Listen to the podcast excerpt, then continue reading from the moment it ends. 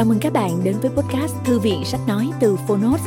Ở podcast này, chúng tôi chia sẻ phần mở đầu và chương mục của những sách nói bán chạy thuộc nhiều lĩnh vực khác nhau được đội ngũ của Phonos chọn lọc. Mong là thông qua podcast, người nghe sẽ tìm thấy quyển sách phù hợp cho bản thân và cả những kiến thức hữu ích cũng như nguồn cảm hứng, kinh nghiệm giúp cuộc sống hàng ngày trở nên phong phú, hiệu quả hơn. Podcast Thư viện Sách Nói được phát sóng đều đặn vào thứ ba, thứ năm và thứ bảy hàng tuần. Mời các bạn cùng đón nghe. Và nếu yêu thích nội dung này, hãy tải ứng dụng âm thanh số và sách nói có bản quyền Phonos để nghe trọn vẹn cuốn sách. Ngoài ra, Phonos còn sở hữu hàng ngàn nội dung số hấp dẫn khác như tóm tắt sách, ebook, thiền, truyện ngủ, nhạc chủ đề, vân vân. Hẹn gặp lại các bạn tại ứng dụng sách nói có bản quyền Phonos nhé. Còn bây giờ, hãy cùng lắng nghe cuốn sách của ngày hôm nay.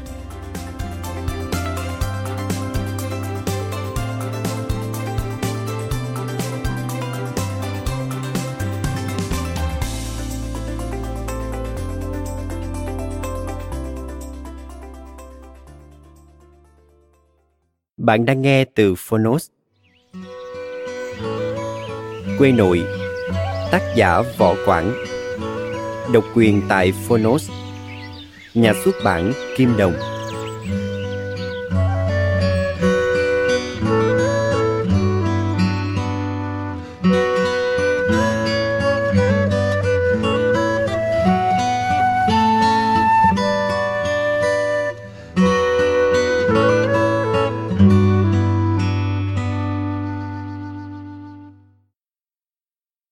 Thay lời giới thiệu. Quê nội của võ quảng. Bộ truyện về tuổi thơ quê hương và cách mạng. Phong lê.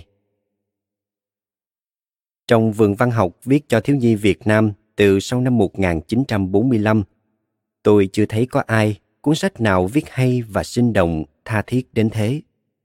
Cuộc đổi đời vĩ đại đã diễn ra vào tháng 8 năm 1945 của dân tộc Việt Nam như trong bộ sách hai tập Quê nội và Tảng sáng của Võ Quảng. Bộ sách ấy, Quê nội và Tảng sáng dựng lại cảnh sắc sinh hoạt một vùng quê có tên là Hòa Phước, cũng chính là quê hương tác giả.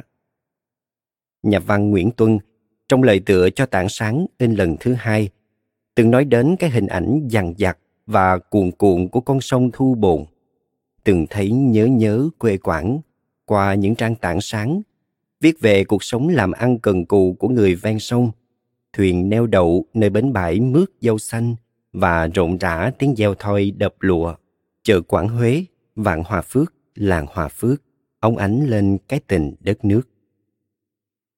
Thế nhưng đối với võ quảng, riêng mà vẫn chung, và dường như võ quảng không cố ý thu hút ta vào cái riêng. Sát gần đến chi tiết, nhớ kỹ từng dáng nét, từng sắc màu, từng âm thanh, từng tiếng động của một vùng quê, đồng vọng lại từ một quá khứ xa xưa nhưng không khô héo mà càng đầm thắm trong một tình yêu, một nỗi niềm nhớ thương vời vợi và sâu thẳm. Chuyện của Võ Quảng dường như không chú ý, hay nói đúng hơn, không nhằm lạm dụng cái lạ, cái riêng trong dấu ấn của từng vùng. Hòa Phước là của tác giả Võ Quảng, của một người con vùng quê ngũ hành sơn, sông Thu Bồn, cửa hàng cửa đại, nhưng cũng là của anh, của tôi, của chung tất cả. Nghe chuyện hòa phước của Võ Quảng cũng như là nghe kể về quê hương của chính mình. Những trang Võ Quảng trang chứa một tình yêu quê và cũng là trang chứa một tình yêu tổ quốc rõ ràng không dễ gợi được một cảm xúc trữ tình nồng đậm nếu người viết không sống một tuổi thơ đầm thắm với quê hương. Nhưng nếu như chỉ có một tuổi thơ giàu có những kỷ niệm về quê hương thôi, vẫn chưa đủ. Điều quan trọng còn là phải có khả năng lưu giữ gần như nguyên vẹn và khả năng rung động trước tất cả những gì còn dự trữ được nơi ký ức về quê hương nhân vật chính ở quê nội, rồi đi suốt tảng sáng, tham gia vào tất cả các sự cố, gắn nối với các mạng khối hành động. Đó là hai cậu bé có tên Cục và Cụ Lao. Cả hai dường như có hao hao hình bóng tác giả. Trong hình ảnh Cục và Cụ Lao, xem ra có sự hiện diện sự hóa thân sự sống động trở lại của tất cả tuổi thơ chúng ta mỗi người có thể có một khuôn mặt riêng không giống nhau. Nhưng ai lại chẳng có ít nhiều cái ngộ nghĩnh ấy, cái tinh nghịch ấy, cái ham say chơi đùa ấy, cái khôn tranh hoặc vùng dài ấy. Ai trong chúng ta lại chẳng có một tuổi thơ, tuy thiếu nghèo hoặc no đủ về vật chất và tinh thần có khác nhau. Nhưng đều có cùng một khao khát, muốn làm việc tốt, muốn được khẳng định về nhân cách, muốn vươn lên những việc quá sức mình muốn nhanh chóng thành người lớn, muốn được giao những việc quan trọng. Ở cục và cù lao, quả võ quảng đã phát hiện được một cái gì thật nghiêm trang và hệ trọng, và cũng thật là điển hình cho cả một thế hệ trẻ thơ, trong cái vẻ riêng, ngộ nghĩnh, không lặp lại của nó. Nguyễn tuân đã rất có lý khi tỏ ý muốn chọn thay cho võ quảng một cái tên truyện mới là truyện của hai em cục và cù lao còn gì vui sướng hơn. Đối với nhà văn khi nhân vật vốn là đứa con tinh thần của mình có được sự sống riêng. Tôi nghĩ đến những giấy mèn của tô hoài gavroche của victor hugo tom sawyer của mark twain một nhà phê bình pháp bà alice ken trong một bài viết giới thiệu quê nội được dịch và trích in trên báo Pháp, có nói đến niềm vui thích của mình khi đọc quê nội, rồi đưa ra sự so sánh giữa đôi bạn Huckleberry Finn và Tom Sawyer của Mark Twain với Cục và Cù Lao, và tỏ ý thích Cục và Cù Lao hơn. Một xã hội đang trong một cuộc chuyển mình, do vậy mà chất chứa biết bao là âm thanh và giọng điệu. Một giọng điệu trầm buồn, và đôi khi có gì như hiu hắt nữa cứ bám riết và hằng in lên nửa cuộc đời của số không ít nhân vật truyện. Nơi phía bên kia bóng tối chế độ cũ mà bản lề là cách mạng tháng 8 1945. Không dễ nói cái vui hôm nay nếu không gợi nỗi buồn ngày xưa. Do vậy những trang buồn đôi khi có hắt hiu đi nữa vẫn là chuyện có thể chấp nhận được Quê nội không thiếu những trang buồn, nhưng điều đáng chú ý là sự xen cài, sự chiếm ưu thế, sự tăng dần lên của niềm vui, của những trang vui. Có điều nơi võ quảng, đó không phải là những trang ồn ào huyên náo, cả tiếng to giọng, mà là những trang vui, đôi khi chỉ có róc rách thành tiếng như một mạch nhỏ len lỏi nơi khe núi, có lúc lại thầm thì như một nỗi niềm. Trên 40 năm chuyên tâm viết cho thiếu nhi, Võ Quảng là hình ảnh một cách bộ hành chung thủy trong một cuộc đi vẫn còn nhiều vất vả. Vất vả, nhưng ông vẫn cứ là người thuộc trong số hiếm hoi gắn nối được với văn mạch dân tộc và khởi tiếp cho nó một dòng chảy mới sau 1945. Văn mạch dân tộc đó gồm các hồi ức, tự truyện và truyện viết về thế giới trẻ con đã từng có lúc xuất hiện thật là dồn dập vào những năm cuối 30, đầu 40. Với những ngày thơ ấu của Nguyên Hồng, gió đầu mùa, hai đứa trẻ của Thạch Lam, chân trời cũ của Hồ Dến, chuyện một người hàng xóm và một đám cưới của Nam Cao, sống nhờ của Mạnh Phú Tư, cỏ dại và giấy mèn phiêu lưu ký của Tô Hoài. Từ Nguyên Hồng, Thạch Lam, Hồ Dến, Nam Cao Mạnh Phú Tư, Tô Hoài, cho đến Võ Quảng là một chặng đường ngót 60 năm. Đó là một dòng chảy không đứt đoạn, cố nhiên còn có sự giúp sức và tiếp nối của nhiều tên tuổi khác và của các lớp người viết sau ông. Nhưng ở đây, tôi muốn ghi nhận một cái mốc lớn, mốc quê nội, ở thời điểm ra đời của cuốn sách thập niên 70. Đó là bộ sách không chỉ viết cho các thế hệ thiếu niên hôm nay, mà còn là cho cả biết bao thế hệ đã từng qua tuổi thiếu niên cùng đọc. Đó là bộ sách viết về một thế hệ trẻ thơ có thêm một ngày khai sinh nữa là Cách mạng tháng 8. Bài đăng ở báo Thanh niên số kỷ niệm lần thứ 51 Cách mạng tháng 8 vào Quốc khánh 2 tháng 9, số 141. Phần thứ nhất Quê nội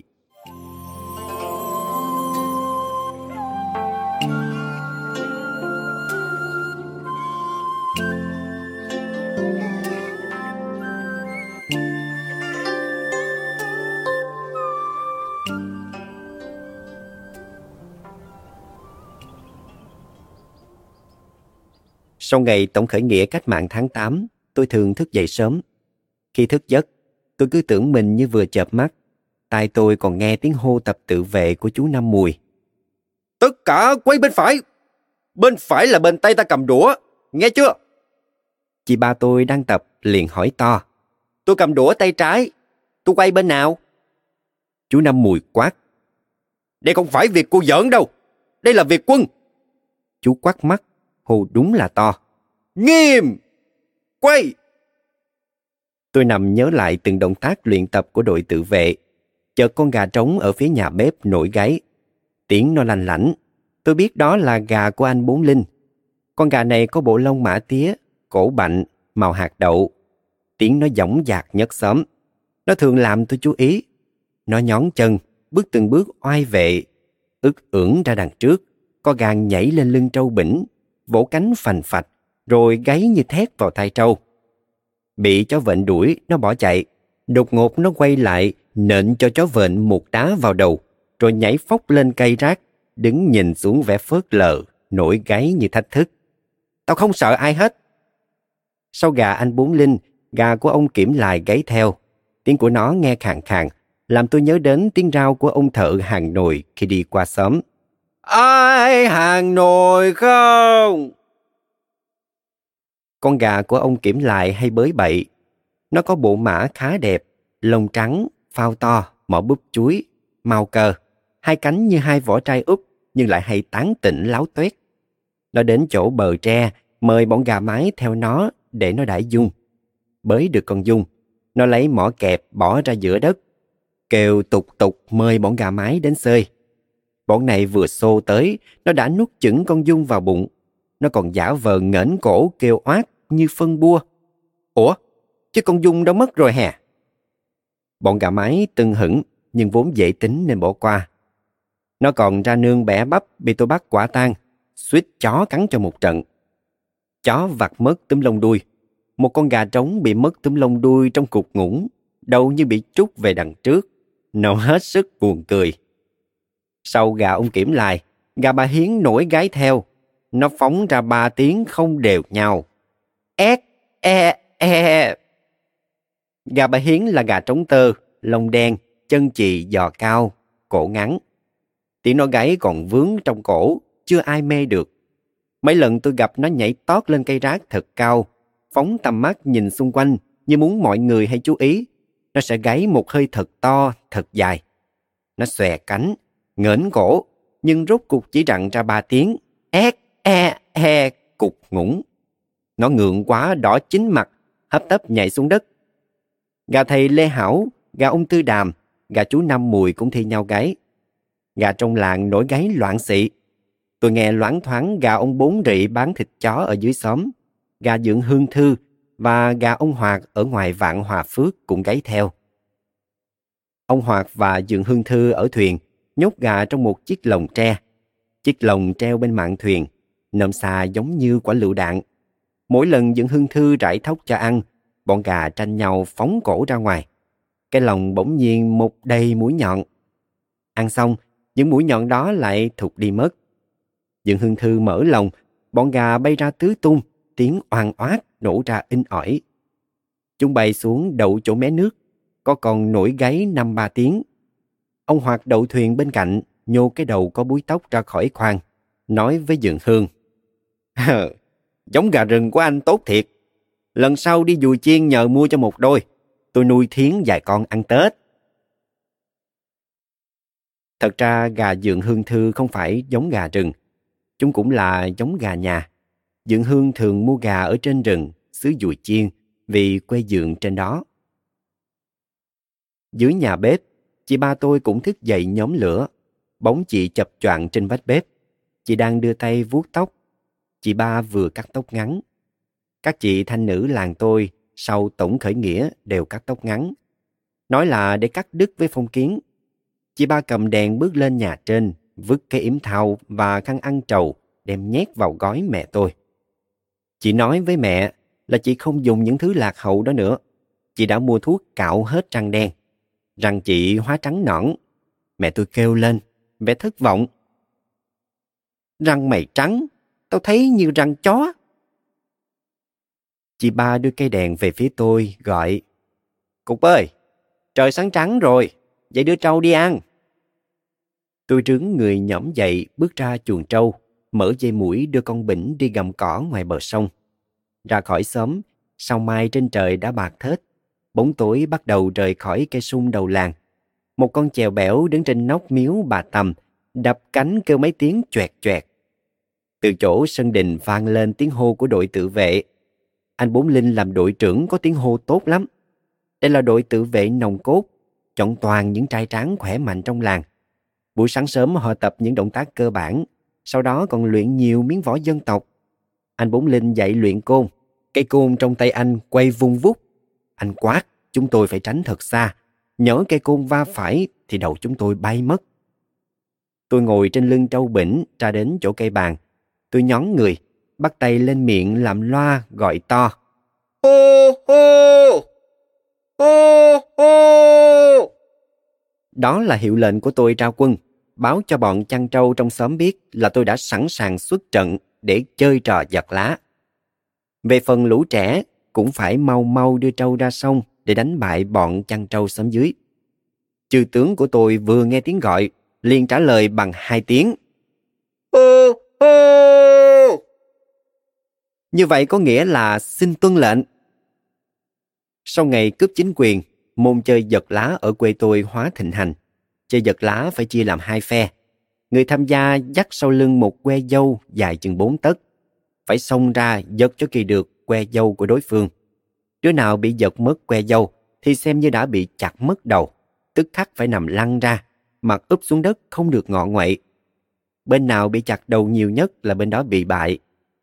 Tôi được phong làm nguyên súy, không phải vì tôi đánh giặc giỏi, mà vì tôi thuộc nhiều tích tuồng. Ở chợ Quảng Huế, gần làng tôi có một trạp hát tuồng. Thỉnh thoảng chị ba cho tôi hai xu để mua vé vào xem. Do đó tích tuồng tôi đều biết hết. Phe chúng tôi có năm đứa, tôi gọi là năm tướng ngũ hổ. Tôi tự xưng là Triệu Tử Long. Dưới trần này tôi chưa thấy ai vừa đẹp vừa oai như vị tướng đó. Mặt đỏ như son, mắt sắc như gươm, xiêm giáp rực rỡ đủ màu. Sau lưng còn cắm bao nhiêu cung tên cờ xí. Khi Triệu Tử Long bước ra sân khấu, tôi choáng ngợp vì vẻ oai phong lẫm liệt. Bốn đứa khác, tôi cũng phong cho mỗi đứa một tên. Tướng Trương Phi có những cơn thịnh nộ khủng khiếp. Tướng Lưu Khánh biết bay trên trời như chim. Tướng Hạng Võ có sức mạnh vô địch. Tướng Quan Công vượt năm cửa ải, chém sáu tướng của Tào Tháo. Tôi chống hai tay lên hông, thét vào mặt bọn chăn trâu xóm dưới. Hỡi quân Tào Tặc, ta đây là Triệu Tử Long. Chỉ cái tên của ta cũng đủ làm bọn bay khiếp vía. Hãy mau mau giải giáp quy hàng, thì ta tha chết. Bọn chăn trâu xóm dưới rống to không kém. Chúng bay là những thằng đuôi, chúng ta là lía đây, không phải tàu tặc nào cả. Một thằng mắt gườm gườm chỉ vào đầu của mình. Hãy xem quả chùy của tao đây, nó nặng nghìn cân. Cho một chùy là bọn ngũ hổ chúng bay hồn về chính suối. Thằng này chiến đấu khá lợi hại, nó tên là Thân ở xóm chợ, có cái đầu trọc lóc. Khi sáp trận, nó liều mạng hút đầu vào bụng chúng tôi, làm nhiều đứa ngã ụt. Một thằng khác vỗ hai tay đánh đét, thì uy. Còn tao là Võ Tòng, Võ Tòng đã hổ đây. Tao từng nhai hổ nghe rao ráo, xá gì những mèo ướt chúng bay. Nói xong, nó nhón một chân, quay vòng, trề môi, méo mồm, điệu bộ phách lối đến cực độ. Những đứa khác cũng nhảy ra phùng mang trận mắt, tự xưng mình là cốt đột, là thiên lôi. Có đứa còn xưng mình là quỷ đầu trâu. Phen này chúng phải bắt cho hết bọn ngũ hổ đem làm gỏi ăn cho sướng. Tôi cố giữ nhuệ khí. Bọn bay là lớp sinh sâu đẻ muộn, miệng còn hôi sữa. Sao dám ngạo mạn với các tướng ngũ hổ chúng tao? Tôi nói chưa dứt lời, thằng cúc đột đã nhảy sổ ra. Nó làm điệu bộ như sách chiếc đèn soi vào mặt chúng tôi, cười hề hề, đầy vẻ khiêu khích. Hề hề, tưởng là triệu tử long nào, té ra mày là thằng cục. Nguyễn Văn Cục hái trộm ổi của ông Bảy Hóa là mày. Mày là thằng miệng hùm gan sứa, bị chó đuổi, mày bỏ chạy vấp gãy một chân. Còn một chân tao vặt hết lia chó gặm. Còn thằng này, mày không phải quan công quan kiết nào cả. Mày là thằng kè có cái bụng chữa to như cái cối. Mày ăn thịt chó bị đau bụng kinh niên, nước da vàng như nghệ. Còn mày là hạng võ. Hạng võ bị một chùm bao, chân đi cành nhắc, sức không trối nổi gà. Còn mày nữa?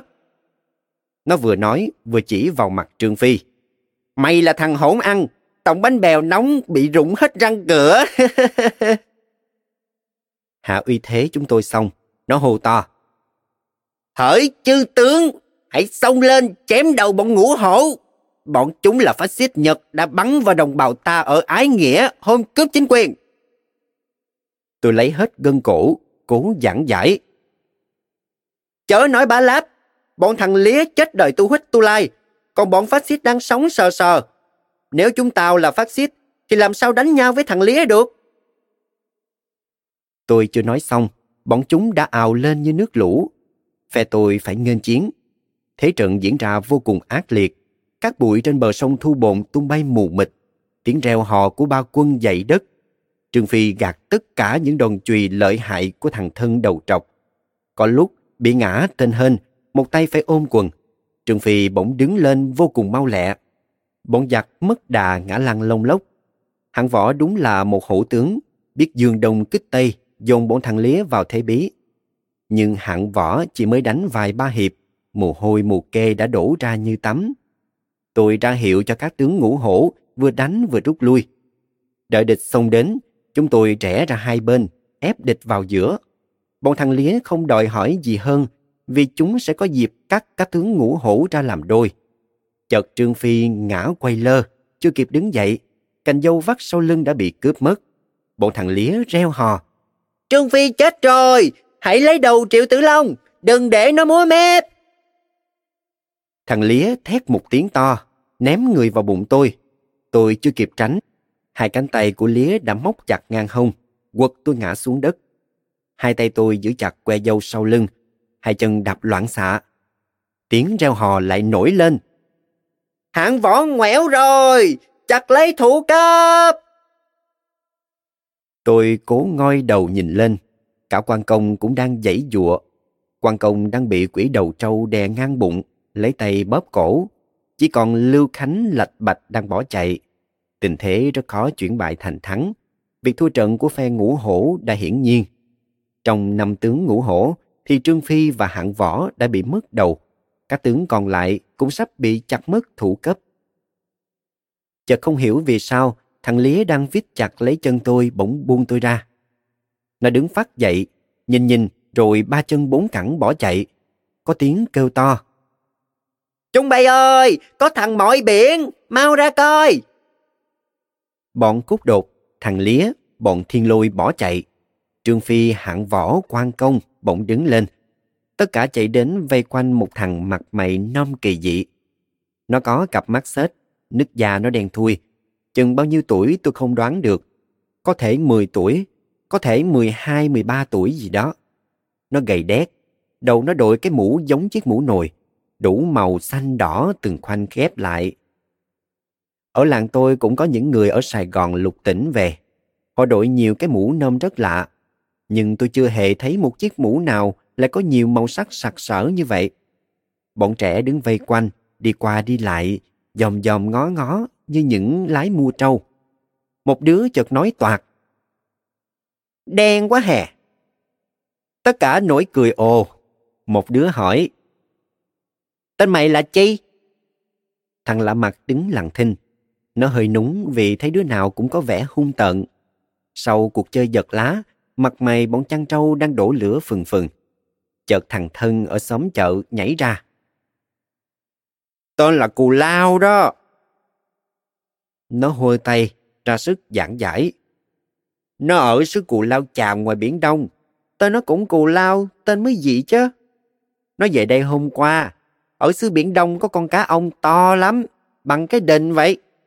Khi dông tố ghe thuyền bị chìm, người ăn ở có hậu, đã có ông cổng vào, không chết đâu mà sợ. Khi ông chết, trời cũng mịt mù, Thân đầu trọc còn định nói dài nữa, nhưng đứa khác đang nóng ruột muốn hỏi thằng cù lao.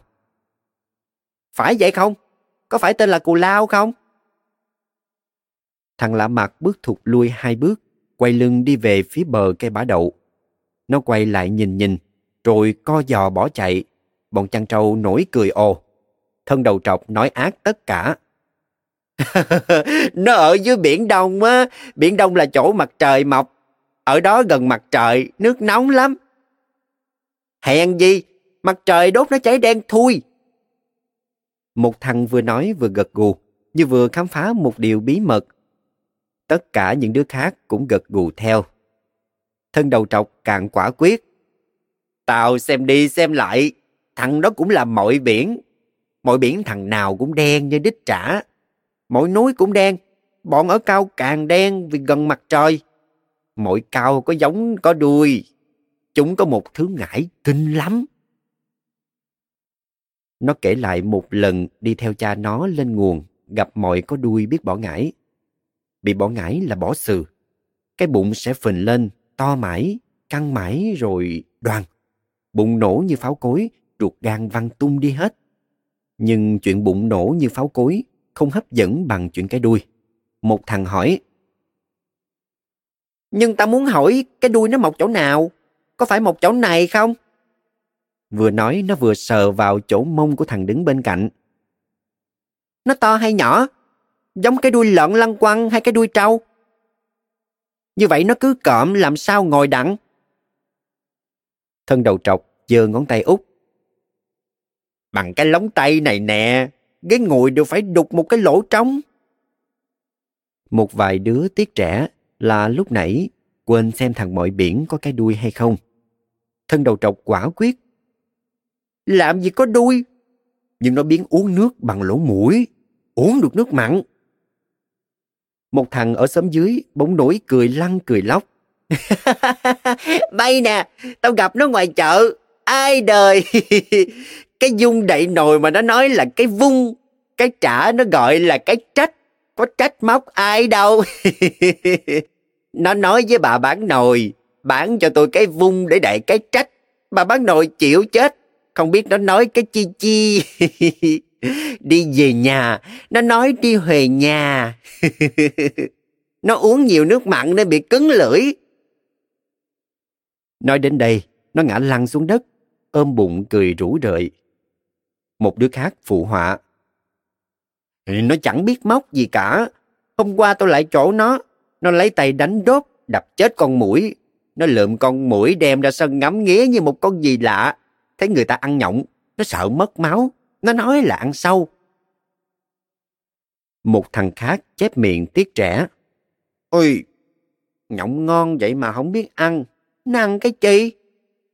Tao thấy nó mua đường với mắm cái. Ôi mẹ ơi, kinh lắm.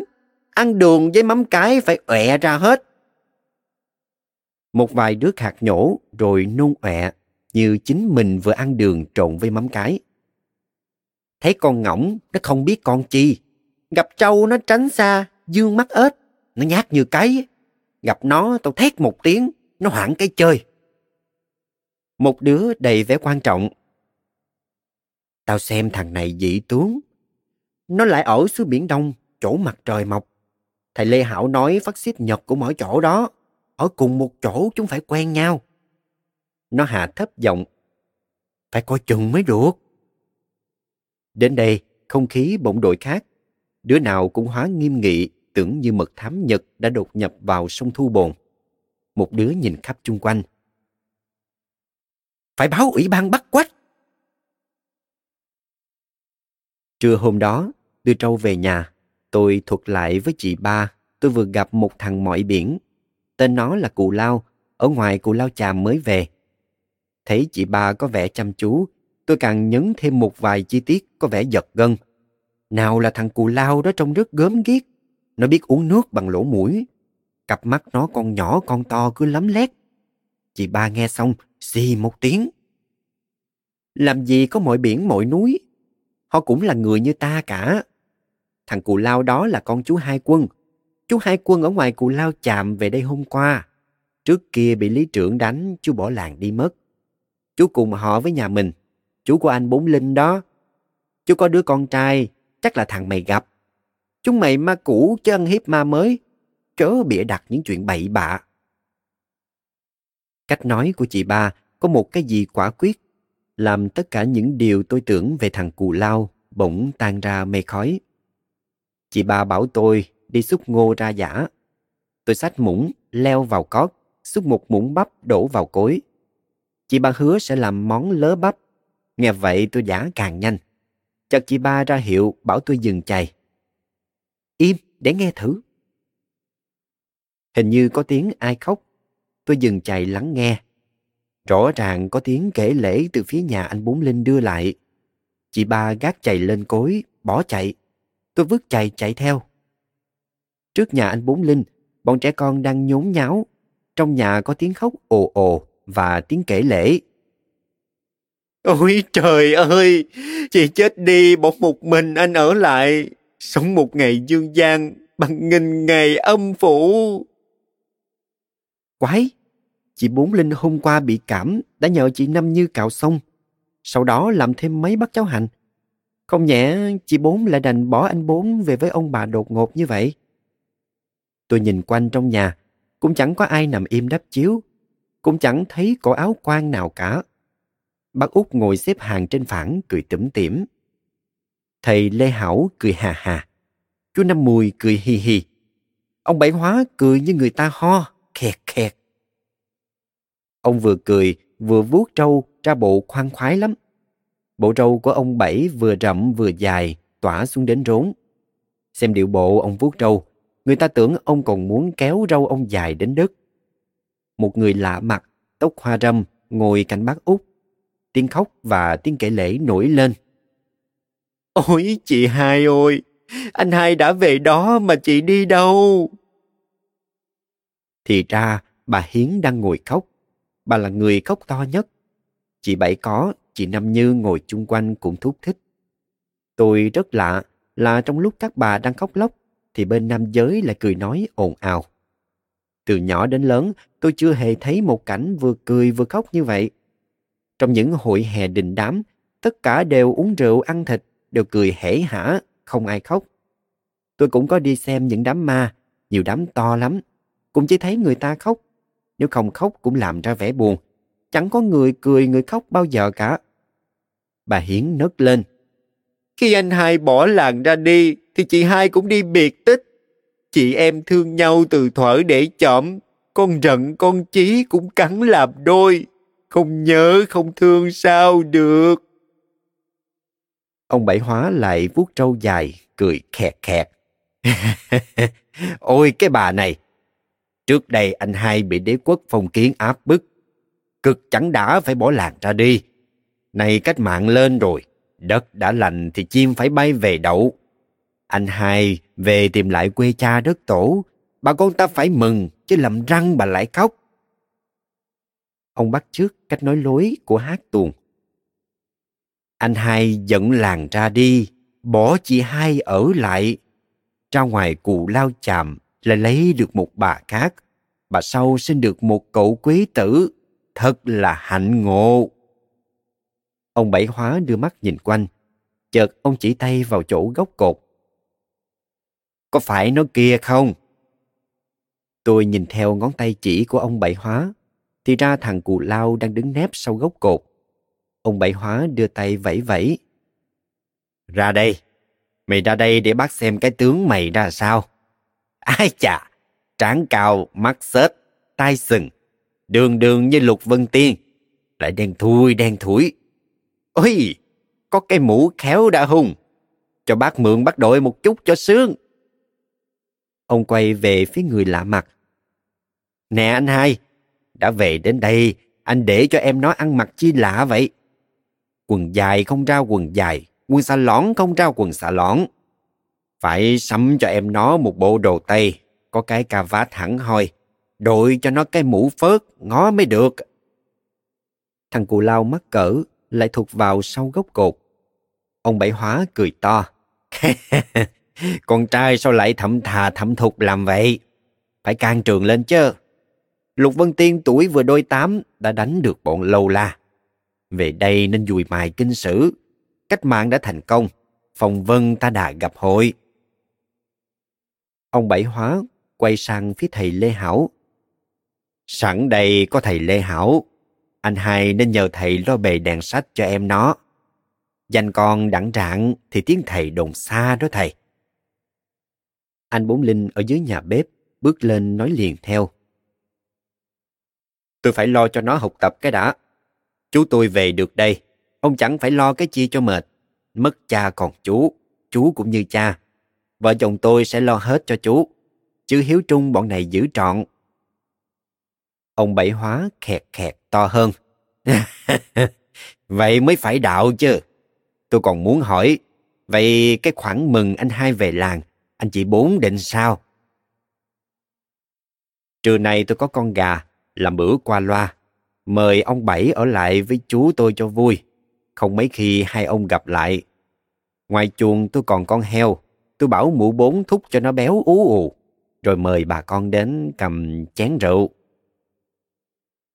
Dưới nhà có tiếng gà bị bắt kêu oan oát. Chợt con vịnh nhà anh Bốn Linh sủa rang. Con vàng nhà tôi cũng sủa. Chó bà Hiến sủa rộn lên. Ông kiểm lại bên hàng xóm chạy qua. Chú Năm Mùi, Dượng Hương Thư, ông Bốn Rị ở xóm dưới chạy đến. Ông kiểm lại vừa bước vào cửa đã oan oan.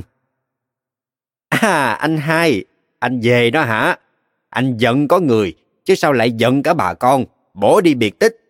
Sáng nay anh về... Hèn gì con chim khách cứ bay qua bay lại kêu choẹt choẹt. Tưởng có khách lạ, té ra anh hai về. Ông Bảy Hóa về râu. Sáng nay tôi cứ hắt xì, hắt xì, đoán có điềm lành, hóa ra thật. Bác út cười. Bữa nay mà ông Bảy còn nói chuyện mê tín, sách của ông Bảy cũng phải đốt đi. Ông Bảy nửa đùa nửa thật. Thế tôi xem tướng có sai không nào? Khi anh Sáu còn bị đế quốc làm tù, tôi xem tướng, biết cái hậu vận của anh sẽ làm ông lớn. Nên anh nói anh làm đến chức gì rồi đó, có đúng không nào? Ông quay sang phía chú hai quân, chỉ vào cái cầm của chú. Theo sách tướng, người có cái cầm dài và nhọn như thế này, thì cả đời lao khổ. Nhưng được một cái thượng đình bằng bằng như anh hai, thì hậu vận về sau phú quý. Bác út cười to hơn. Nước nhà độc lập, rồi đây ai chẳng phú quý. Đoán như vậy chẳng khác chi thầy bói đoán cho một quẻ trong nhà vợ chú đàn bà chẳng phải đàn ông. Mọi người cùng cười. Bà Hiến nín khóc cười theo. Còn cái hậu vận của tôi nè. Bà hử? Bà có hai tay to, hai má bầu bầu. Như vậy tướng bà đúng là tướng Phật. Tiên Phật ra đời phải nếm đủ mùi cay đắng. Đức Quan Âm cũng vậy, phải chịu hết oan khiên. Lửa thử vàng, vàng nan thử sức sau đó mới ngồi được trên tòa sen. Bà từ nhỏ đến già không nơi chui rút, nhưng nhờ cái hiếu trung giữ trọn nên đã đến lúc thái lai. Vài ngày nữa bà có một gian nhà mới, có hai trái tám cột đàng hoàng. Phải chịu thầy cô tướng giỏi, quý ban đã cấp đủ tranh tre kèo cột, đợi vài bữa sẽ có nhà mới. Tiếng cười như pháo nổ, ai cũng muốn hỏi chú hai rất nhiều chuyện, mời chú hai về nhà mình chơi. Cho đến lúc chị Bốn Linh nhắc chồng quét bàn để dọn cơm, mọi người mới lần lượt giải tán. Cảm ơn các bạn đã lắng nghe podcast Thư viện Sách Nói. Podcast này được sản xuất bởi Phonos, ứng dụng sách nói có bản quyền và âm thanh số dành cho người Việt. Hẹn gặp lại ở những tập tiếp theo.